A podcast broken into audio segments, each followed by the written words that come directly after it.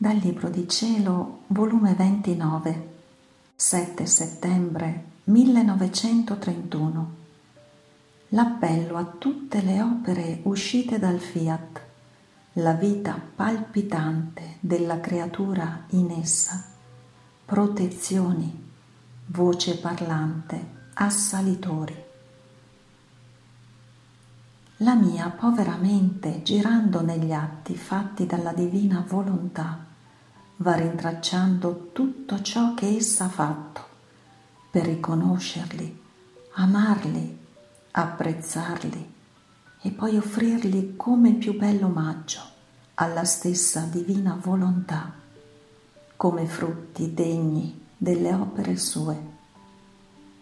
Ma mentre ciò facevo, il mio dolce Gesù mi ha detto, Figlia mia, come mi è gradito al mio cuore e come mi suona dolce al mio udito il tuo rintracciare tutto ciò che ha fatto la mia divina volontà, per riconoscerle, amarle e darcele come il più bello omaggio dell'amore che abbiamo avuto per le creature nel creare tante cose per amore loro. L'anima tua col rintracciarle suona il campanello, come per chiamare all'appello tutte le opere uscite dal fiat divino, per dirci quante belle cose hai create per me, per darmele come doni e pegni del vostro amore. Ed io, facendo le mie, ve le ridono come doni e pegni del mio amore per voi sicché sentiamo la vita palpitante della creatura nelle opere nostre. Il suo piccolo amore scorre nel nostro e lo scopo della creazione è realizzato. Conoscere le opere nostre e lo scopo per le quali furono fatte è il punto d'appoggio della creatura, dove trova una volontà divina in suo potere ed è il nostro pretesto per darle altre sorprese di nuovi doni e grazie. Ed io, amore mio, un pensiero mi affligge. Temo che mi manchi la continuazione dei miei atti nella tua divina volontà e interrompendo il suono del mio campanello, tu, offeso da me, mi metta da parte e non mi darai più grazia di farmi vivere nella tua volontà.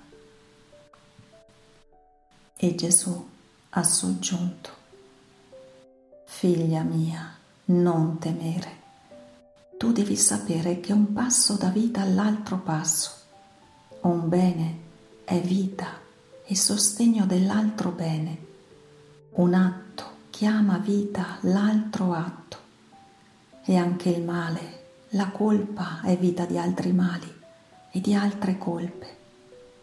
Le cose non restano mai isolate, ma hanno quasi sempre il loro seguito. Il bene è come il seme che tiene la virtù generativa, purché si abbia la pazienza di gettarlo nel seno della terra. Esso produrrà il dieci il 20%. Così la creatura, se avrà pazienza e starà attenta a chiudere nell'anima sua il seme del bene che essa stessa ha fatto, avrà la generazione, la molteplicità, il centuplo degli atti buoni che ha fatto.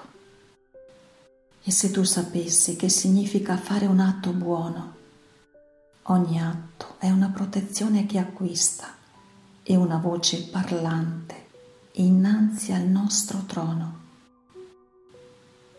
perché ha fatto un bene. Ogni atto in più di bene, tanti difensori di più, tiene la creatura a sua difesa. E se le circostanze della vita la fanno trovare in tali strettezze e cimenti che pare che voglia vacillare e cadere, gli atti buoni che ha fatto prendono l'aspetto di assalitori e ci assalgono affinché chi ci ha amato e ha avuto un seguito di molti atti buoni non vacilli e corrono intorno alla creatura come sostenitori affinché non ceda nel cimento. E supponi che ci fossero stati una sequela di atti fatti nella nostra volontà. Oh, allora in ogni atto c'è un valore, una virtù divina che difende la creatura. Vediamo in ogni suo atto come compromessa la nostra volontà. Quindi noi stessi ci facciamo difensori e sostenitori di colei che ha dato la vita negli atti suoi al nostro fiat divino. Possiamo forse negare nulla a noi stessi o disconoscere la nostra volontà operante nella creatura. No, no, perciò non temere, ma piuttosto abbandonati come piccola neonata nelle nostre braccia, affinché tu senta il nostro sostegno e la protezione degli stessi tuoi atti. Credi tu che sia un nulla, un bene ripetuto, continuato? Sono proprietà divine che si acquistano, sono eserciti che si formano, che fanno acquistare la patria celeste. Succede a chi ha continuato tanti atti buoni, come a colui che acquistate molte proprietà. Se costui ha un rovescio, non gli potrà nuocere tanto, perché le molte proprietà riempiranno il vuoto del rovescio che ha sofferto. Ma se invece un altro, poco acquistato o nulla tiene, basta un piccolo rovescio per gettarlo sul lastrico della più squallida miseria. Tale è il fare molto bene oppure poco o nulla. Perciò ti ripeto sempre, sii attenta, siimi fedele e il tuo volo nella mia volontà sia continuo. Dopo di ciò ha soggiunto, Figlia mia, tu devi sapere che quando tu ti vai disponendo a fare i tuoi atti nella mia divina volontà, essa resta concepita nell'atto tuo. E come lo fai? Le dai il campo a formare la sua vita nell'atto che fai. Non solo, ma i tuoi atti nuovi servono di alimento a quelli già fatti. Perché la mia divina volontà, essendo vita, sente il bisogno quando è stata racchiusa negli atti della creatura, di aria, di respiro, di palpito, di alimento.